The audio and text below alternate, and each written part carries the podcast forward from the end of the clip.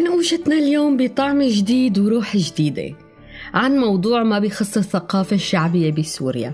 اليوم رح نروح لمكان بعيد شوي ونحكي عن موضوع بيتعلق بالثقافة الشعبية لأهل هالبلد. بيتعلق بنجاح وتعافي هالبلد بعد ما خاض تجربة حرب آسيا.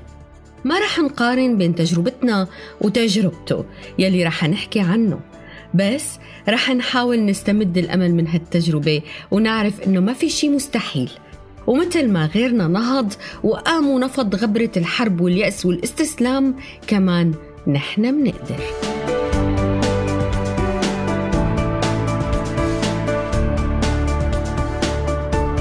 اليابان هي واحدة من الدول اللي مرقت بظروف الحرب إيه ومو أي حرب كانت حرب دمار شامل. خليني أحكي لكم شوي عن ظروف الحرب يلي مرت فيها اليابان وعن نهضتها بعد الحرب العالمية الثانية ووصولها لحد المعجزة العلمية والحضارية. رغم الكارثة يلي تعرضت لها بأواخر الحرب العالمية الثانية واللي كانت أكبر كارثة نووية سنة 1945 وقت ألقت أمريكا قنبلة ذرية على هيروشيما أكبر مدن التجارة اليابانية ودمرت 90% من المدينة. ولحقتها قنبلة تانية بعد ثلاثة أيام على ناغازاكي أكبر الموانئ البحرية وأكثرها نشاطا صناعيا وإنتاجا للذخائر والسفن والمعدات العسكرية والمواد الحربية.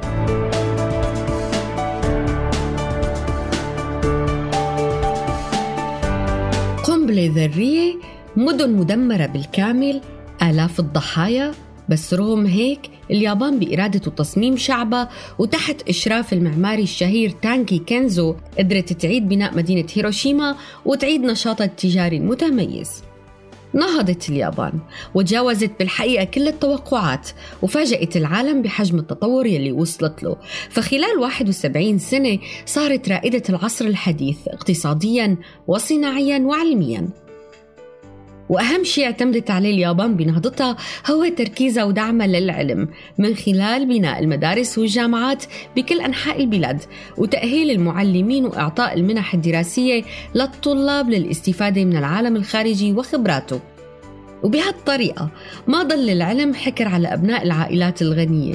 لا صار كل فرد عنده الفرصة لأنه يكون متميز بحسب تحصيله العلمي مو بحسب مكانة عائلته الاجتماعية. وهيك انتقل المجتمع الياباني من الطبقية الاجتماعية القائمة على الوراثة للفرز الطبقي حسب التحصيل العلمي. واليوم أعظم الاختراعات بالعالم هي اختراعات يابانية. مثل الروبوت الآلي اللي بيشبه كتير البشر واللي صنعته شركة هوندا وعطته اسم السيمو ويعتبر هالاختراع ثورة إلكترونية بحد ذاته بتبشر بنمو اقتصادي كتير كبير لمستقبل اليابان.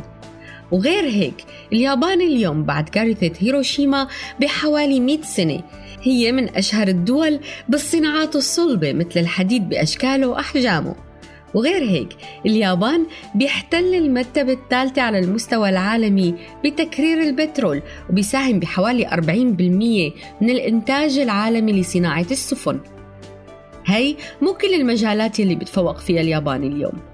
ليش عم نحكي عن إنجازات اليابان؟ لأنه تجربتها هي درس كتير مهم فينا نستفيد منه. وفينا نستمد الأمل منه بأنه رح نقدر بوقت قصير نتعافى من آثار الحرب ونشوف نجاحات بتذهل العالم بهمة وقوة السوريين وبالإيمان بالعقل السوري المبدع والمبتكر والقادر على التحدي والنهوض.